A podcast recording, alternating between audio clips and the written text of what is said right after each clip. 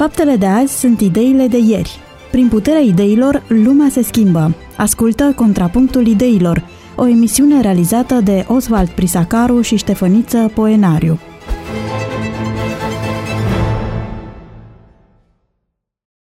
Pe 94,6 FM, de la această oră, Radio Vocea Speranței este alături de dumneavoastră, dragi ascultători, prezentându-vă o nouă ediție a emisiunii Contrapunctul Ideilor.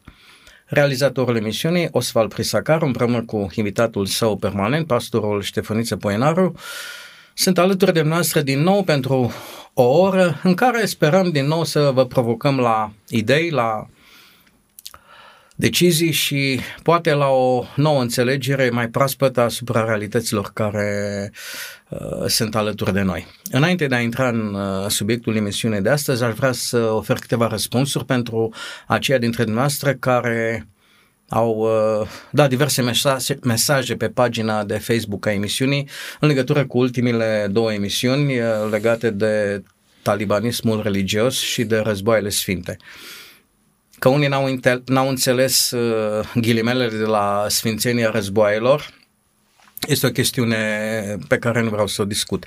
Am amintit că nimic sfânt nu este într-un război în timpul emisiunii. Uh, la un moment dat s-a încercat să, această sintagmă în ideea că multe din aceste războaie au fost acceptate de Dumnezeu, în unele a luptat Dumnezeu, dar asta nu înseamnă că uh, în esență războiul este ceva pe care îl dorește Dumnezeu, în ciuda unor declarații nou testamentale uh, care la prima vedere ar susține ideea aceasta. N-am venit să aduc pacea, ci sabia. Pe de altă parte, când Petru ridică sabia, Mântuitorul îi spune, Petre, bagă în teacă, cine ridică sabia de sabie va piri. În fine, uh, multă lume a fost contrariată de faptul că punem pe aceeași uh, linie creștinismul cu, uh, cu aspectele violente din, din lumea musulmană problemele create de ISIS și de Taliban recent în Afganistan sunt bine cunoscute și multă lume uh, mi-a reproșat că mm, privim creștinismul într-un mod incorrect. Uh, v-aș ruga foarte frumos să reluați istoria și să vedeți că momentele de violență în creștinism au fost uh, la fel de puternice ca cele din lumea islamului de astăzi. Dacă doar citiți modul în care lumea nouă a fost cucerită și creștinată cu forța, uh, dacă ne gândim din nou la ce s-a întâmplat uh, în timpul cruciadelor, unde numai uh, a campanii de creștinare n-au existat, cu toate că scopul era eliberarea Ierusalimului din mâna păgânilor, problema Inchiziției pe care doar am atins-o și n-am dezvoltat-o foarte mult, modul în care protestantismul a fost persecutat în Europa și uh, mare parte a, a celor uh, la data respectivă care erau protestanți au fugit în America și imediat în Europa s-a simțit uh, uh, lipsa acestor uh, oameni care erau oameni de valoare atât în economie cât și în știință. Așa se naște lumea nouă toate acestea ne pun să privim uh, creștinismul uh, cu un ochi critic și să recunoaștem că în numele credinței s-au făcut foarte multe lucruri uh, uh, condamnabile pe care Biblia nu le susține. Uh, violența în lumea creștinismului a fost o realitate istorică, astăzi nu mai este. Uh, și nu mai este din două motive, aș spune, pentru că în momentul acesta creștinismul este cea mai persecutată minoritate, vă rog să căutați pe internet și o să găsiți.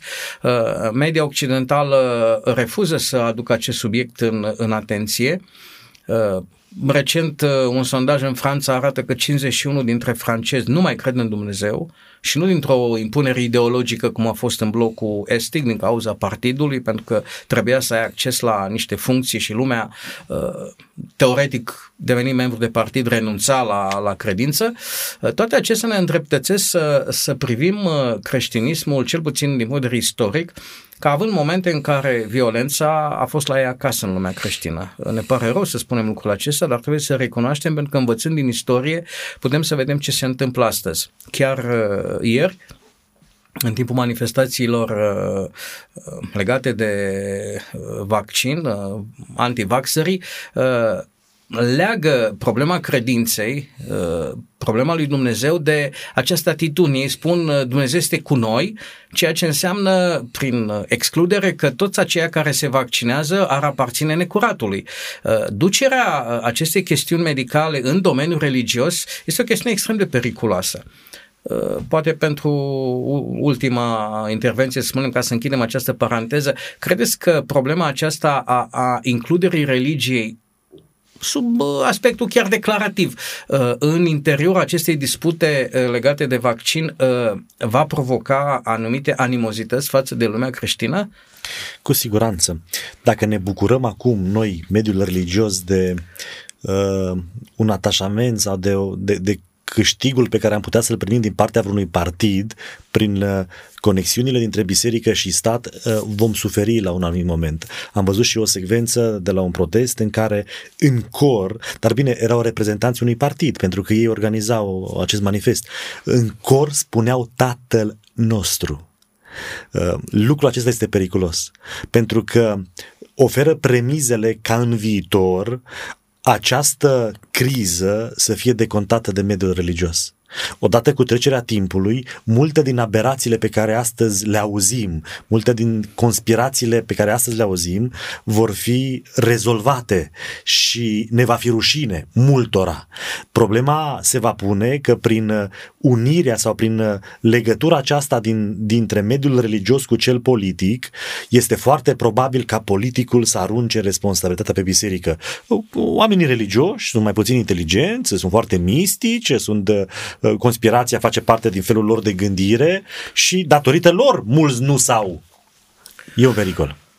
Uh, domnule pastor, țineți minte că într-una din emisiunile noastre când discutam uh, despre noua orientare uh, spre care neomarxismul liberal uh, încearcă să trimită societatea, uh, va crea tot felul de reacții și că, și spuneam într-o emisiune că nu întâmplător la jumătatea lunii august uh, parada aceea de la București a LGBT-ului a fost pusă în săptămâna dinaintea unei mari sărbători religioase pentru lumea ortodoxă dovada că nu este întâmplător acest lucru este ceea ce s-a întâmplat la ea și săptămâna aceasta, săptămâna trecută, ca să fim uh, corecți, deci în ultima săptămână din septembrie, când uh, o, un ONG cu aceeași tentă în ea și-a dorit să manifeste în același fel, uh, în condițiile în care luna octombrie pentru capitala Moldovei, pentru Iași, este uh, o, o, o lună profund religioasă din cauza sărbătorilor uh,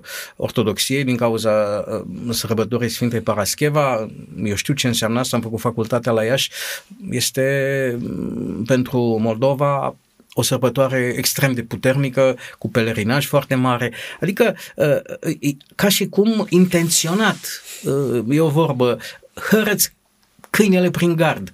Și reacțiile din lumea creștină au fost foarte puternice la adresa primăriei pentru a, a gestiona chestiunea aceasta.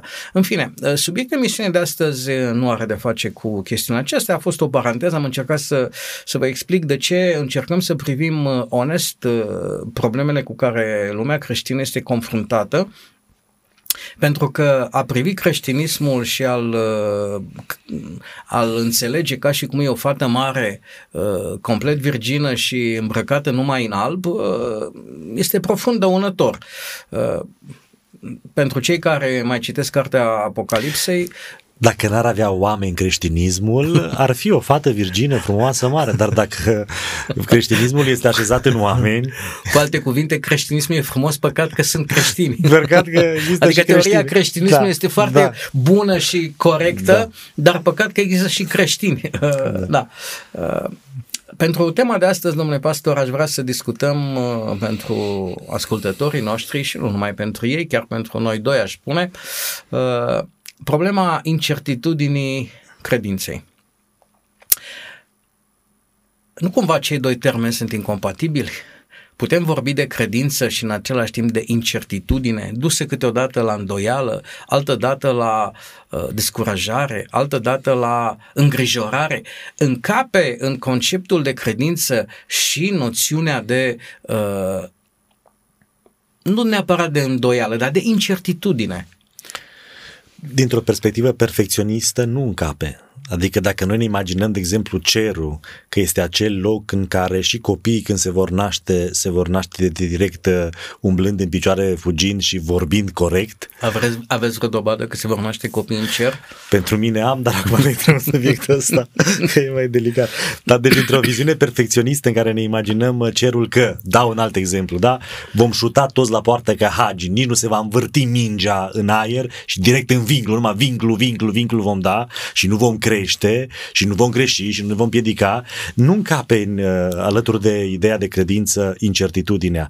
Deci dacă noi considerăm că certitudinea este un dat supranatural al lui Dumnezeu, un dat perfect pe care îl ai sau nu-l ai, care nu poate fi modificat, nu poți crește în credință, nu te poți dezvolta, atunci categoric nu apare incertitudinea. Dar dacă credința este într-adevăr un dar de la Dumnezeu, dar cumva este o conlucrare a divinului cu umanul și credința se poate dezvolta, poate să crească într-un context de genul acesta, cum să crească o credință decât prin verificare sau cum, pute, cum poate să crească un om care crede decât prin momente de incertitudine sau chiar de îndoieli, prin care tu îți verifici credința, adică îți verifici informațiile care îți generează credința și le schimbi și astfel crești. Să încercăm să definim puțin uh, incertitudinea ca fiind opusul sau absența certitudinii.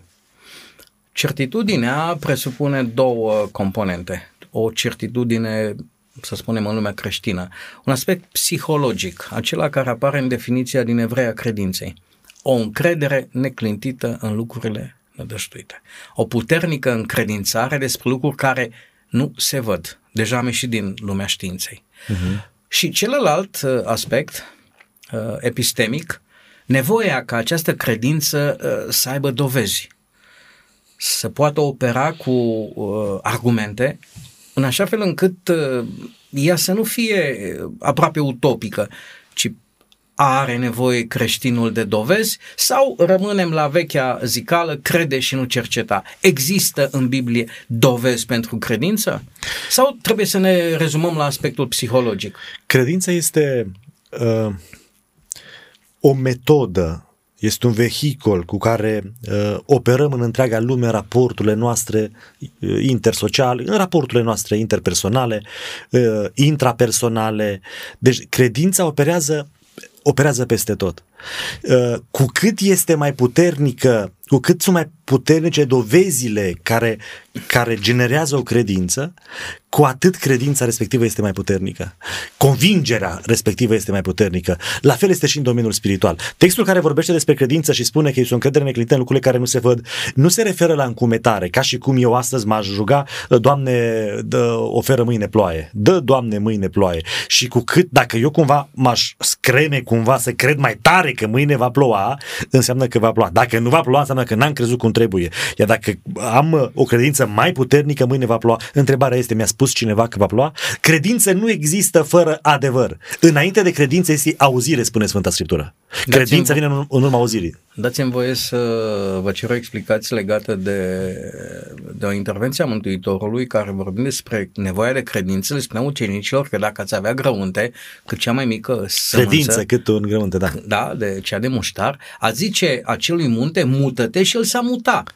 E adevărat. Uh, ce părere aveți? Ar fi benefic? Ne-ar asculta Dumnezeu dacă aici la Brașov uh, ne-am unii mai mulți ca să avem mai multă credință, probabil, și să cerem da. ca uh, muntele acesta, tâmpa, să se mute în partea cealaltă a orașului? Copil fiind, eu am trecut pe aici și mi-a fost greu. Eu m-am rugat să se mute un munte, da. Și de multe ori. Și ați mutat ceva, vreo pietricică măcar? Nimic. Nimic. Și am devenit și preot, pastor. Preot suntem toți la împreună. Da. Uh, nu la asta se referă. Nici Domnul Iisus Hristos n-a mutat vreun munte și avea toată credința. Ci acolo nu vrea să accentueze Scriptura sau Dumnezeu nu vrea să accentueze ideea de, de ce poți să faci prin credință, ci că puterea credinței este inepuizabilă. În afara cuvântului, promisiunii, făgăduinței, nu există credință. Credința vine în urma auzirii. Dacă Dumnezeu îmi spune mie astăzi, vezi că mâine va ploua, Eu mă rog, Doamne, mâine de, de, de ploaie. Iar eu, în ciuda faptului că nu văd că despre asta este vorba, o credințare profundă în lucrurile pe care nu le vezi, în ciuda faptului că eu nu văd niciun nor pe cer, în ciuda faptului că eu n-am văzut vreodată ploaie, nu știu ce e ploaia, noie, nu? Cu toate acestea a venit un potop. Deci, în ciuda ceea ce nu văd, dacă Dumnezeu mi-a zis ceva, eu să am puterea să cred. Deci vreau să spuneți că în dreptul lui Noe, pentru că l-ați da. adus în discuție, uh, aspectul uh, certitudinii care a existat în viața lui Noe a fost cel psihologic. Dumnezeu a zis da. și eu cred. Da. Existau dovezi pentru noi legat de ploaie, de această posibilitate. Știa Noe ce este ploaia? Uh, existau dovezi dovezi ale existenței lui Dumnezeu, dovezi ale caracterului lui Dumnezeu, dovezi ale puterii lui Dumnezeu. Iar pe baza puterii lui Dumnezeu, caracterului lui Dumnezeu, existenței lui Dumnezeu, el a putut să-l creadă pe cuvânt. Nu știm cât timp uh, a fost uh, lăsată grădina Edenului pe pământ, uh, dar cu siguranță aceea era o dovadă Extra. irefutabilă da. despre existența lui Dumnezeu, despre originea creaționistă și nimeni n-a pus la îndoială chestiunea aceasta. Așa este. Dar despre faptul că Dumnezeu ar putea distruge lumea, uh, avea nevoie de multă credință. Foarte uh. multă credință. Să văd dacă reușesc eu repede să găsesc un pasaj. Uh, e un pasaj scris de autorul uh, Ellen White. Ellen White este considerat în, uh, în Biserica Adventistă, este considerat profet. Și să văd dacă îl găsesc eu repede, repede, repede, repede.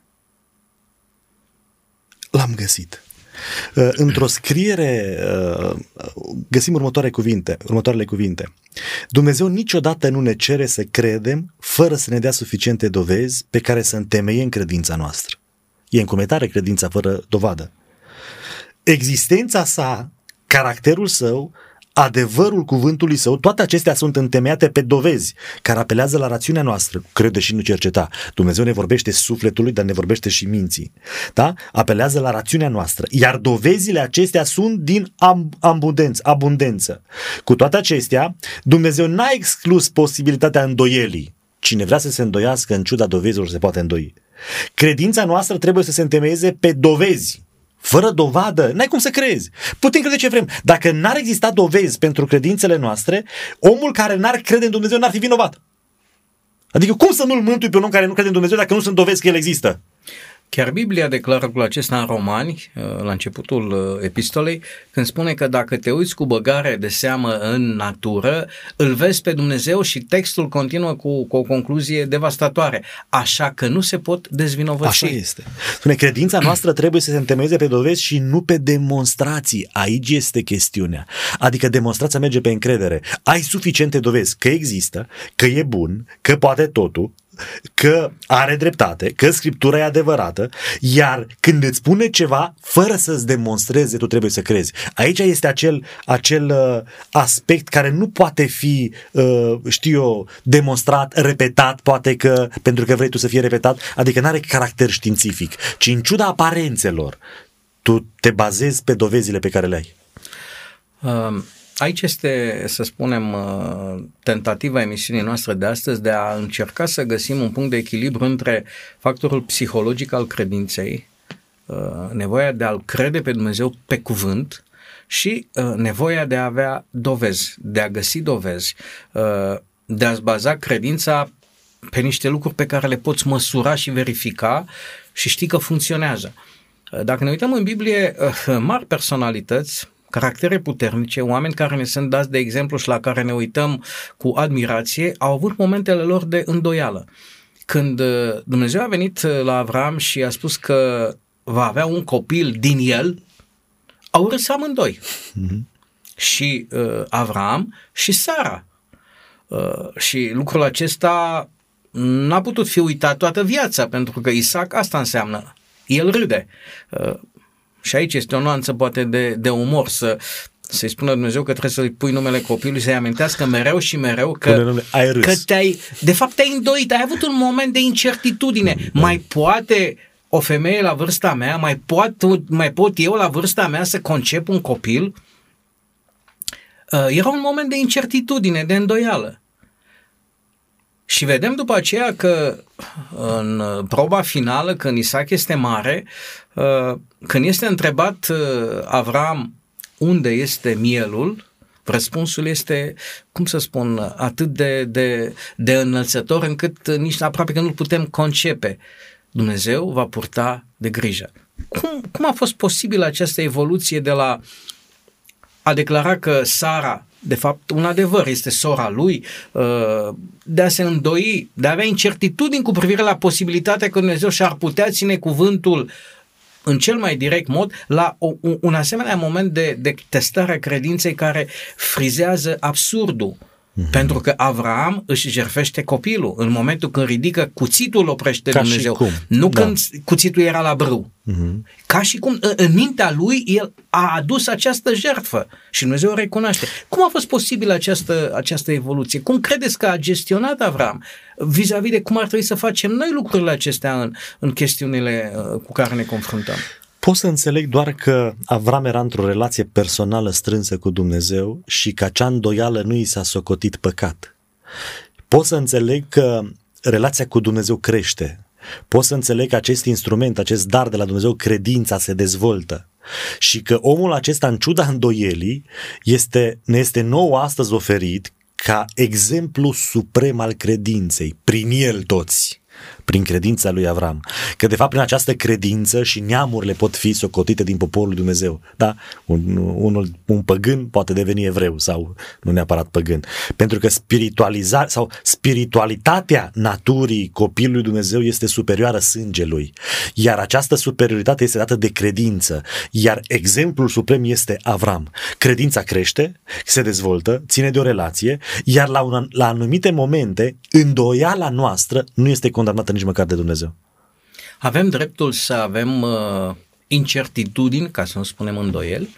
Acum, astăzi, așa cum suntem cu Biblia în mână, așa cum ne este explicată de biserică, da. fiecare se gândească dacă vreți la biserica de care aparține, uh, trebuie să-mi însușesc înțelegerea bisericii sau trebuie să-mi crez propriile mele uh, concepții și înțelegeri citind. Propriile mele concepții și înțelegeri citind nu trebuie uh, asumată fără înțelegere uh, concepția unei biserici. Categoric. Este, este posibil între înțelegerea mea și cea a bisericii de care aparțin să existe puncte de divergență atunci? În anumite momente, da, punctuale, în, din viață pot exista.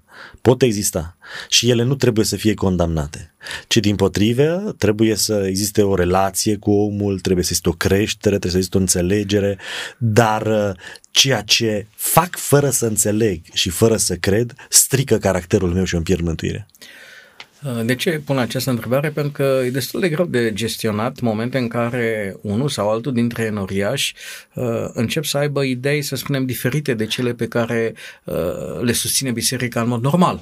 Mai bine așa decât vățărnicia și trăirea într-o stare continuă, conștientă de, de, de tensiune cu Dumnezeu. Mai bine să te îndoiești. Uh, chiar Pavel recunoaște că există puncte în care putem înțelege diferit. Și să merge mai departe. El declară că în punctele în care suntem de aceeași părere să fim unitari, da. în altele să lăsăm până când Dumnezeu ne va lumina.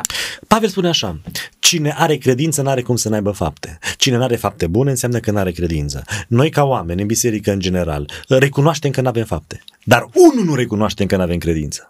Deci dacă tot identificăm în noi lipsa faptelor bune sau prezența faptelor rele, nu le minimalizăm. Pe le, bun, dar suntem n-ar fi nevoie de ele. Suntem obligați să ne îndoim de credința noastră. Suntem obligați să ne întrebăm, eu chiar cred în Dumnezeu? Dar ce mă face pe mine să cred în Dumnezeu? Dar care sunt dovezile credinței mele în Dumnezeu? Deci nu că avem dreptul să ne îndoim, ci suntem obligați de comportamentele noastre să lucrăm la credința noastră, dându-ne seama că noi, deși credem că noi credem, în realitate nu credem. În istoria bisericească este interesant de observat momentele în care apare rezii puternice în interiorul unei biserici. Sunt momente în care biserica, enoriașii, corpul pastoral sau preoțesc au neglijat să studieze și nu cumva este un mod prin care Dumnezeu vrea să trezească Pe, Cu siguranță. În afara îndoielii sau incertitudinii, să-i spunem așa, nu există creștere. Deci dacă ea ar fi interzisă, noi nu ne-am, put, n-am mai putea crește, pentru că fiecare convingere pe care am avea-o noi ar fi ultimă, definitivă, totală. Nu! În, în, în, în raport cu noile date pe care le acumulez în existența mea, anumite convingeri văd că Înțelepciunea constă în a nu renunța la anumite credințe și certitudini pe care le am în favoarea unei singure incertitudini. Pentru că există pericolul ca aflând o hibă în sistemul meu valoric sau de credințe, eu să renunț la tot fundamentul credinței mele pentru că nu înțeleg ceva. Păi stai puțin, eu înțeleg 100 de lucruri, nu înțeleg un text, nu înțeleg un text care vorbește pe ideea aceea, eu nu renunț la toată certitudinea mea. Dar dacă, odată cu timpul, să ne dăm răgaz, să dăm timp, să ne dăm nouă timp și să avem înțelepciunea de a trăi chiar cu îndoirile noastre. Iar dacă acele incertitudini se rezolvă, acel fundament, acea credință se întărește, se fundamentează, iar dacă acele îndoieli, incertitudini cresc prin noile date pe care le, le, le acumulez, stimulez în dezvoltarea mea, atunci s-ar putea să-mi schimb credința. Pentru că poate credința mea nu este bună. Nu, spun oamenii de obicei cei în vârstă, dar nu numai, tradiționaliștii. Eu așa m-am născut, eu așa mor. Nu, nu domnule, eu ca adventist, m-am născut adventist, dar dacă aflu și sunt pastor că a mea credință nu este conformă cuvântului Lui Dumnezeu, mâine nu mai sunt adventist. Eu nu sunt adventist pentru că tata a fost adventist. Și atunci eu mereu îmi verific credințele. Uh, orice incert... Am incertitudini, am avut și mai multe, dar in... am, mi-am dat răgaz și răbdare. Ca purtându-le să le rezolv.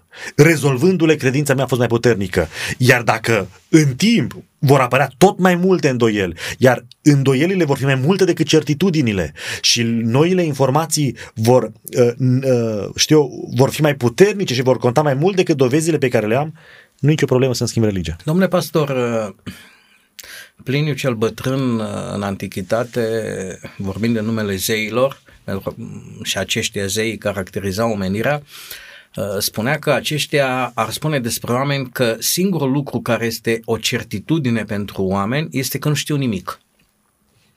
Mai e valabil lucrul acesta astăzi? Este o exagerare? După atâtea milenii de cunoaștere științifică, uh, mai e valabil?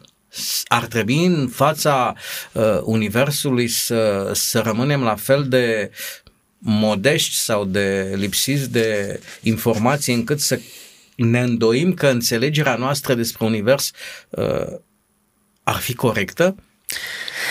Există un pericol de a trăi doar în incertitudine. Incertitudinea oferă îngrijorare, îngrijorarea oferă emoții negative, uh, în realitate vorbim despre stres, stresul ne omoară, nu putem trăi într-o continuă incertitudine. Noi vrem să rezolvăm toate lucrurile repede și dacă avem o singură incertitudine, ne gândim numai la ea și ne stricăm viața. Dar uităm miile de certitudini pe care le avem. Adică noi nu trebuie să ne aruncăm, să ne îndoim de dragul de a ne îndoi, să părem noi deștepți, că îndoiala este indicatorul inteligenței, cu niciun chip. Lasă îndoirile să vină natural. Lasă lasă-le să le coordoneze Dumnezeu, lasă tu ia-le așa cum vin, nu le căuta. Adică nu orice am eu în cap, mie îmi vine, hai să, ia să mă îndoiesc eu de, ia să mă îndoiesc de părinții mei, nu? Ia să mă îndoiesc de nevastă mea, oare nu cumva? Cu Au fost chip. situații, un american și-a dat părinții în judecate pentru că nu a fost întrebat uh, dacă să-l aducă pe lume sau nu. Și-a câștigat uh, că devine nu el că dă în tribunal. Întrebarea este dacă mai este liber sau nu este la tratament. Nu știu ce să spun, mai departe relatarea de presă nu continuă. Cert este că este o zicere care spune că proștii au toate răspunsurile, în timp ce oamenii înțelepți au toate întrebările. Uh, poate este o exagerare, să spunem, modul în care este Dar avem nevoie de o acesta.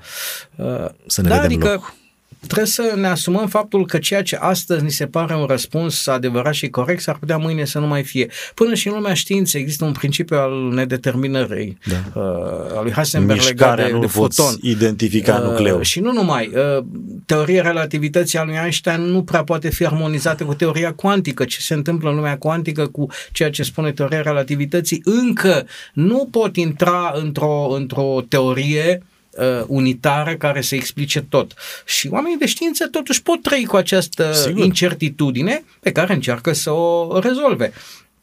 În lumea credinței însă, uh, de cele mai multe ori, în fața unor întrebări de genul acesta, uh, suntem tentați să dăm un răspuns uh, religios, biblic și să nu prea acceptăm îndoiala și nesiguranța semenului nostru. Am citit un articol de curând și în concluzie a apărut ceva ce m-a distrat pe mine cel puțin, zi spunea și Dumnezeu poruncește să nu ne îngrijorăm. Așa și? Adică îngrijorarea este o neputință a mea. Este o neputință. Și după ce că sunt neputincios, la ce mă ajută pe mine că tu îmi spui că să nu mă îngrijorez, că Dumnezeu îmi poruncește să nu mă îngrijorez? Eu mă îngrijorez. Adică tu mă afunzi și mai mult, îmi dai și mai multe motive de îngrijorare. Într-o situație de genul acesta noi trebuie să luăm situația de fapt și să oferim omului nu interdicție de a ne îngrijora, de parcă eu vreau să mă îngrijorez. Eu nu, nimeni nu vrea să se îngrijoreze, dar se îngrijorează. Atunci, învață-l pe om cum să nu se îngrijoreze.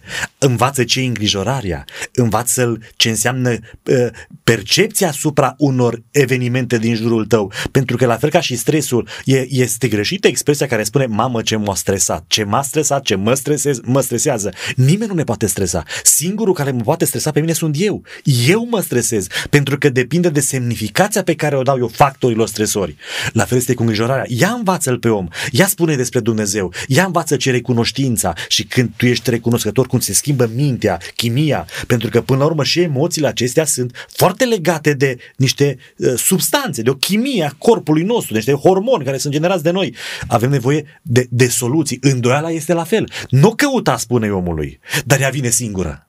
Și când vino, ia-o ca oportunitate ca să-ți consolidezi credința sau de ce nu să o schimbi? Dar nu să o cauți tu intenționat. Dacă ați adus în discuție problema îngrijorării, încercați, vă rog frumos, pentru ascultătorii noștri să, să, să diferențiem îngrijorarea de purtarea de grijă a zilei de mâine, pentru că în proverbe ne sunt date exemple și ne se spune leneșului, uite-te da. la furnică, uh-huh. care vara adună pentru iarnă, în timp ce greierele cântă până îl prinde foamea iarna. Uh, unde este îngrijorare, unde este uh, înțelepciune și da. grijă și... Păi cam aici e diferența. Îngri- a te îngrijora sau a te îngriji să se întâmple ceva. Într-adevăr, într-un anumit... Toate, și frica este folositoare în noi.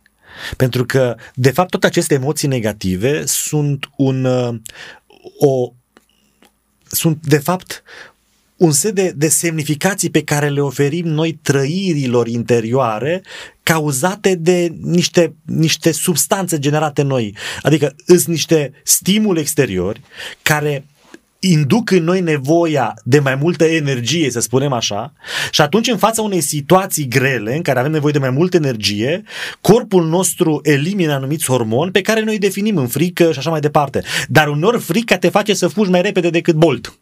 Și e necesară. Uneori frica te scapă din anumite lucruri, nu? Ă, te-ai lovit, de cele mai multe ori când te lovești, tu nu simți durerea, pentru că mecanismul tău în, reacționează în felul respectiv încât îți dă capacitatea de a gestiona o situație de genul acesta. Bun, deci îngrijorarea poate fi și bună, dacă sau îngrijirea, adică ea te face în stare să fii, gre- să fii furnică, nu greiere.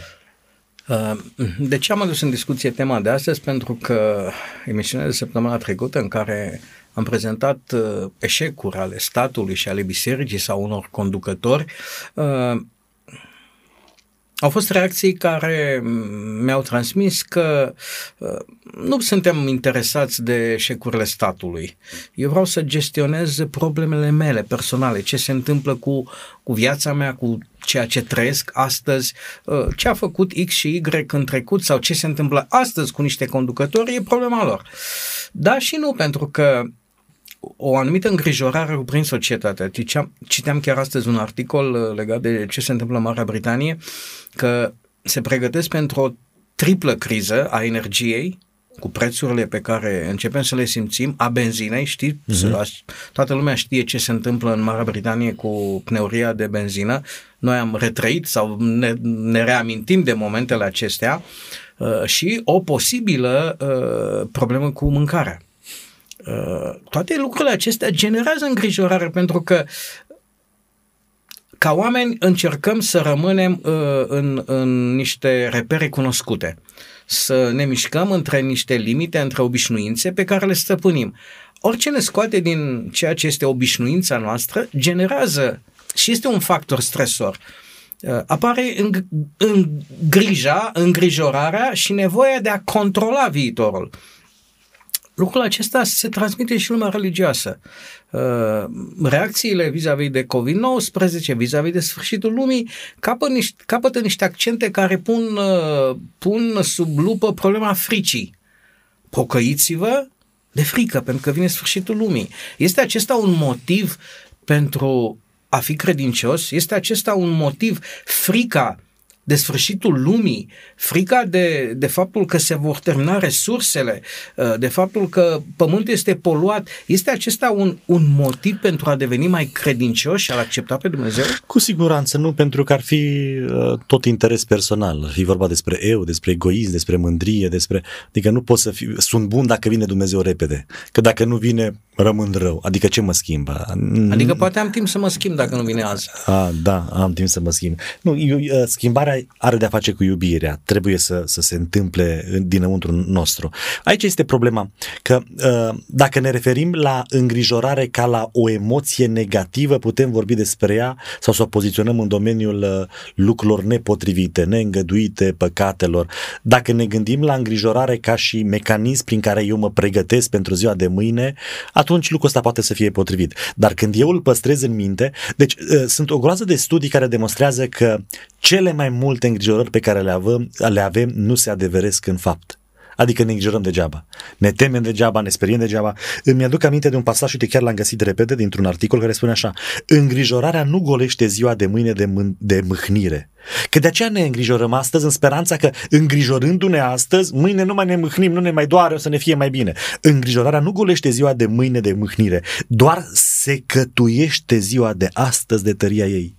Adică când vorbim despre uh, emoția aceasta negativă la, pe care o obținem în fața ochilor și nu vedem nimic altceva decât este, este 1%, 1 la mie, din, 1 la un milion din o realitate complexă, minunată. De ce să privesc eu doar la motivul de îngrijorare? A, îl identific, văd ce pot să fac, fac ceva și nu mă îngrijorez. Ziua de mâine nu mă îngrijorează câte vreme ziua de mâine uh, se repetă cu ziua de luni de săptămâna trecută. Mm. Dar dacă ziua de mâine oh, de luni interesant. uh, e o veste sau eu știu îmi pierd serviciu, urmează mâine să mi se comunice asta, nu știu cât de bine aș dormi noaptea asta. Pentru că e noutatea, vedeți? De... Încerc să controlez, da. nu? De aceea noi vrem să fim robi, vrem să fim angajați și nu vrem să fim lideri sau antreprenori. Oamenii vor să fie conduși. Și un motiv este acesta, vreau liniște. Când tu ești lider, când tu ești antreprenor, anumit soi de, tu operezi numai cu incertitudini și cu chestiuni de noutate. Dacă tu nu ești capabil să gestionezi noutatea, te mănâncă, este un stres inimaginabil, este îngrijorare inimaginabilă. Dar dacă tu știi că de 30 de ani în fiecare zi te scoli la ora respectivă și te duci la fabrică și ai învârtit șurubul și știi 8 ore, E fericit. Noutatea, într-adevăr, ne dă motive de îngrijorare. Că ne, ne Orice din control. schimbare în viața da. noastră este un factor stresant. Da. Este recunoscut că divorțul este unul din cele mai puternice uh, uh, exemple de, de, de factor stresor, uh-huh. moartea unui copil, toate acestea te afectează și, într-adevăr, noi suntem aceia care reacționăm. Pe de altă parte, ar fi anormal să nu reacționezi în fața unor evenimente de, de genul acesta și să spui uh, eu trebuie să mă controlez și nu trebuie să-mi stric echilibru interior. Avem voie să pierdem, avem voie să ne doară, avem voie să plângem, avem voie să suferim. Uh, sunt câteva exemple în Biblie, poate dificil de, de acceptat de unii dintre ascultătorii noștri. Uh, cel mai mare profet, Ioan Botezătorul, aflat în închisoare, dovadă că nici atunci justiția uh, nu, nu era neapărat fântă, oarbă. Poate, poate a fost oarbă din totdeauna, dar cu siguranță justiția are auzul bun la factorul politic. Hmm. Și atunci și acum. Uh, nu vede, dar aude. Hmm. Pentru că Ioan Botezătorul este în închisoare uh, ca o dovadă de injustiție. Mm-hmm. Uh, acolo, în închisoare, trimite ca să-i se spună Mântuitorului, să-i se pună Mântuitorul o întrebare care ne uimește. Tu ești Mesia? După ce îl botezase. Se întâlnise, auzise glasul, văzuse, văzuse Duhul lui Dumnezeu. Duhul lui Dumnezeu, auzise glasul. Uh, uh, făcuse o declarație prin credință uh, monumentală. E mielul lui Dumnezeu care ridică păcatele lumii. Și în trei ani, în mai puțin de trei ani, da? Uh, mm. să pun întrebarea, tu ești Mesia sau să așteptăm pe altul? Uh, îl condamnă Dumnezeu pentru asta? Cu niciun chip nu-l condamnă. Bine, sunt mai multe explicații, unii pedagogice pentru ucenicii lui să primească și ei convingere. Eu cred că și în minima lui a apărut o temere, dacă nu, dacă nu. Însă Dumnezeu nu-l condamnă.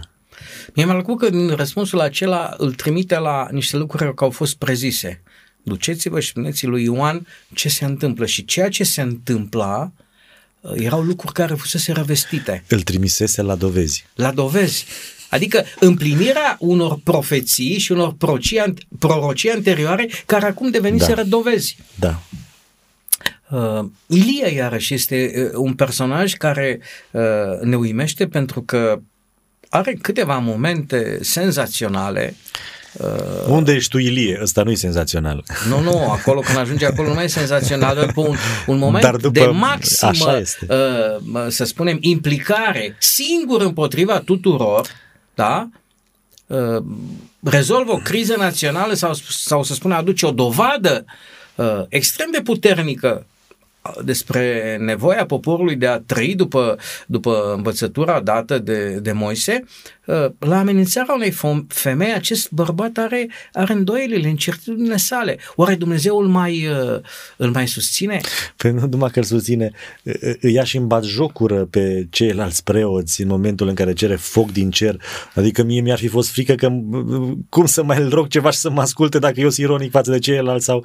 Da, Dumnezeu înțeleg că nu este un dat credința. Înțeleg că această credință pe care o primim de la Dumnezeu se, se desăvârșește și că depinde și de noi.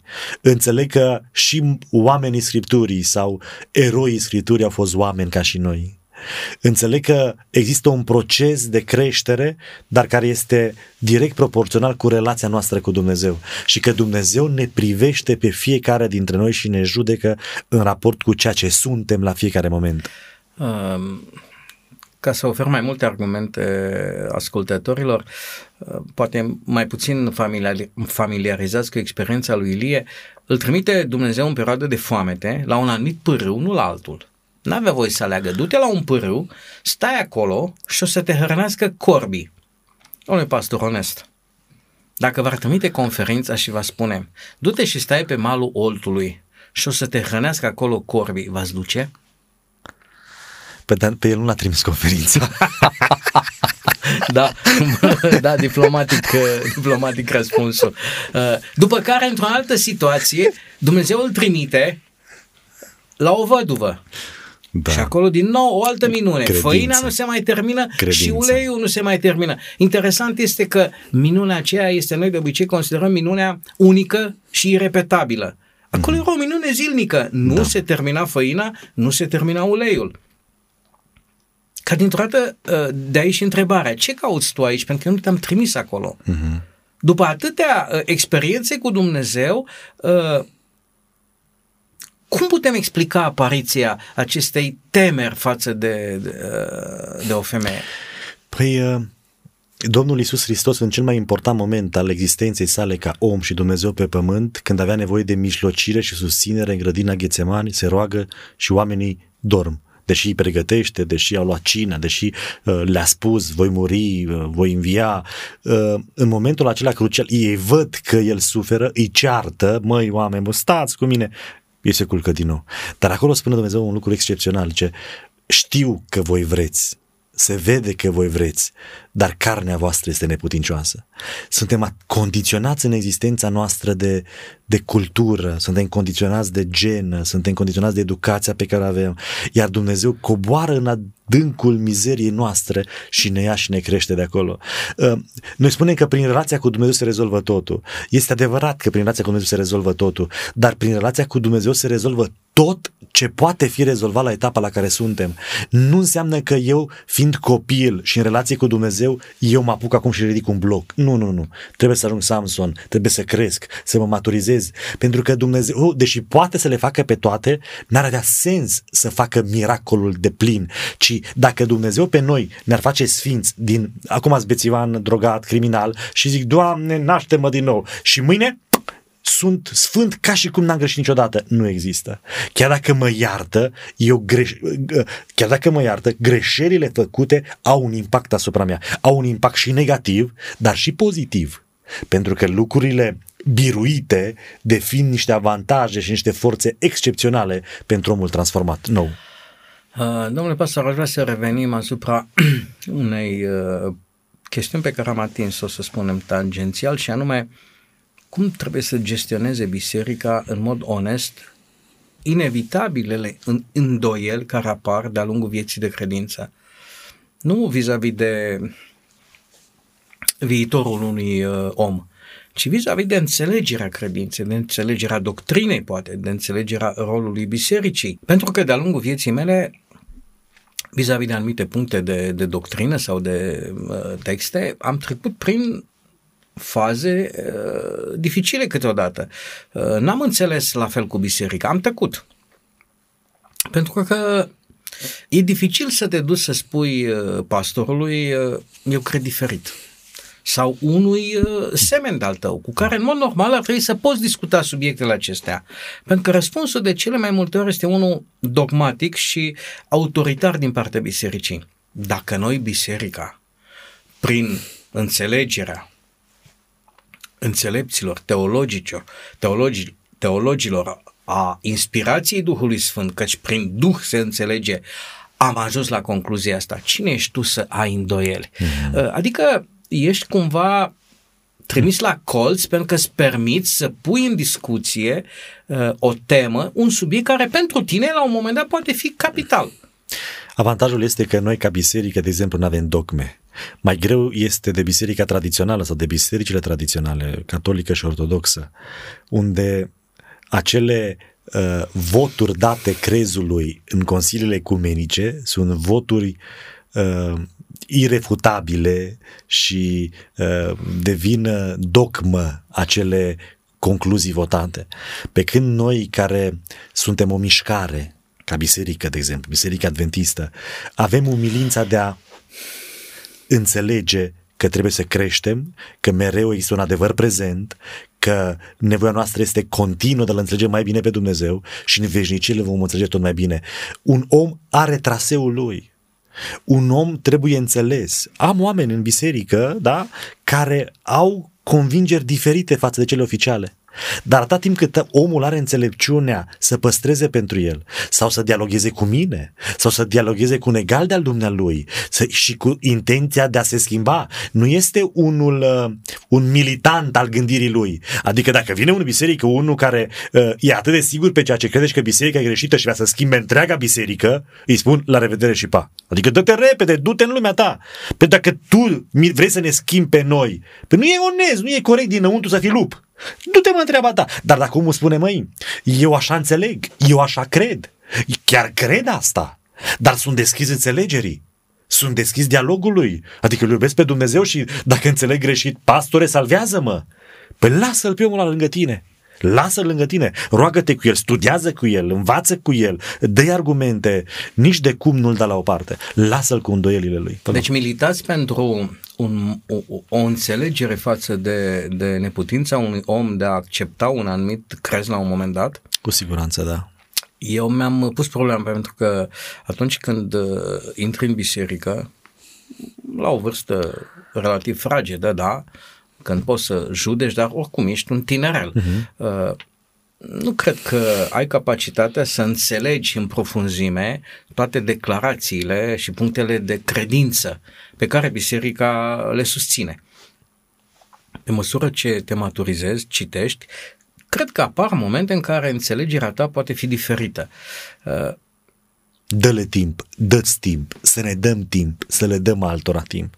Nu știu de ce atâta grabă, atâta radicalism, atâta... Adică nu avem nimic de câștigat. Nu avem nimic de câștigat. Lasă-l pe om să digere, să Cred gândească. că nici nu putem crește, cum ați spus, dacă nu punem la, nu la îndoială în sensul negativ, ci dacă mm. nu supun cercetării Așa anumite este. puncte, nu cred că poate apărea uh, ceva Lumina. nou. Corect, corect, corect, Uh, corect.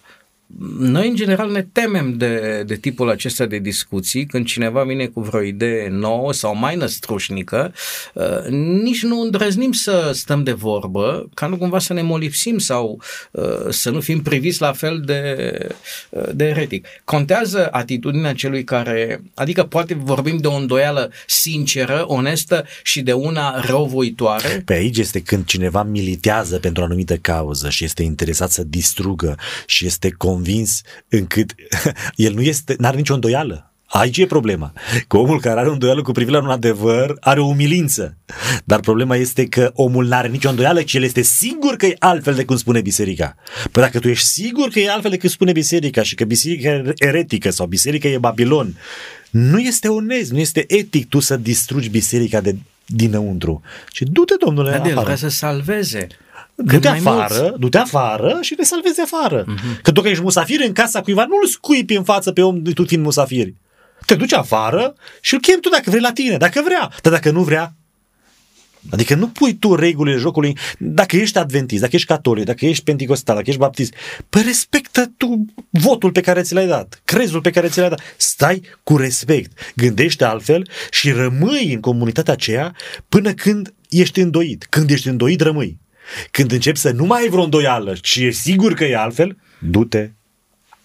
E normal, lume. pentru că atunci când există un conflict între crezul comunității în care ești și uh, propriile tale convingeri, cu siguranță pleci. Lucrurile se întâmplă și la servici. Da. Când nu te mai regăsești într-un colectiv, când ai insatisfacții profesionale, cu siguranță te duci și cauți uh, altceva. Dragi ascultători, tema de astăzi încearcă să aducă mai multă certitudine într-o lume plină de incertitudini. E bine să ne punem întrebări, nu e niciun pericol în a avea temeri, îndoieli, atâta vreme cât acestea sunt constructive și cât ne pot duce într-o, într-o altă nu neapărat dimensiune, cât într- într-un alt mod de a înțelege ceea ce se întâmplă. Uh, da, frica apare, ziua de mâine este una din incertitudini, nimeni nu ne garantează că mâine ne vom trezi. Este o obișnuință, dar suntem conștienți că nu putem controla lucrul acesta și că, din păcate, unii semeni dintre noi mâine nu se vor trezi. Uh, suntem atât de învățați cu lucrul acesta încât nici nu mai remarcăm. Vă doresc uh, o săptămână în care, privind uh, evenimentele care vor veni sau informațiile pe care le aveți deja, uh, să încercați să operați cu ele într-un mod care să vă ofere mai mult confort, mai multă siguranță și convingerea că în această lume totuși Dumnezeu are ultimul cuvânt de spus. Vă doresc o săptămână cât mai plăcută. La revedere!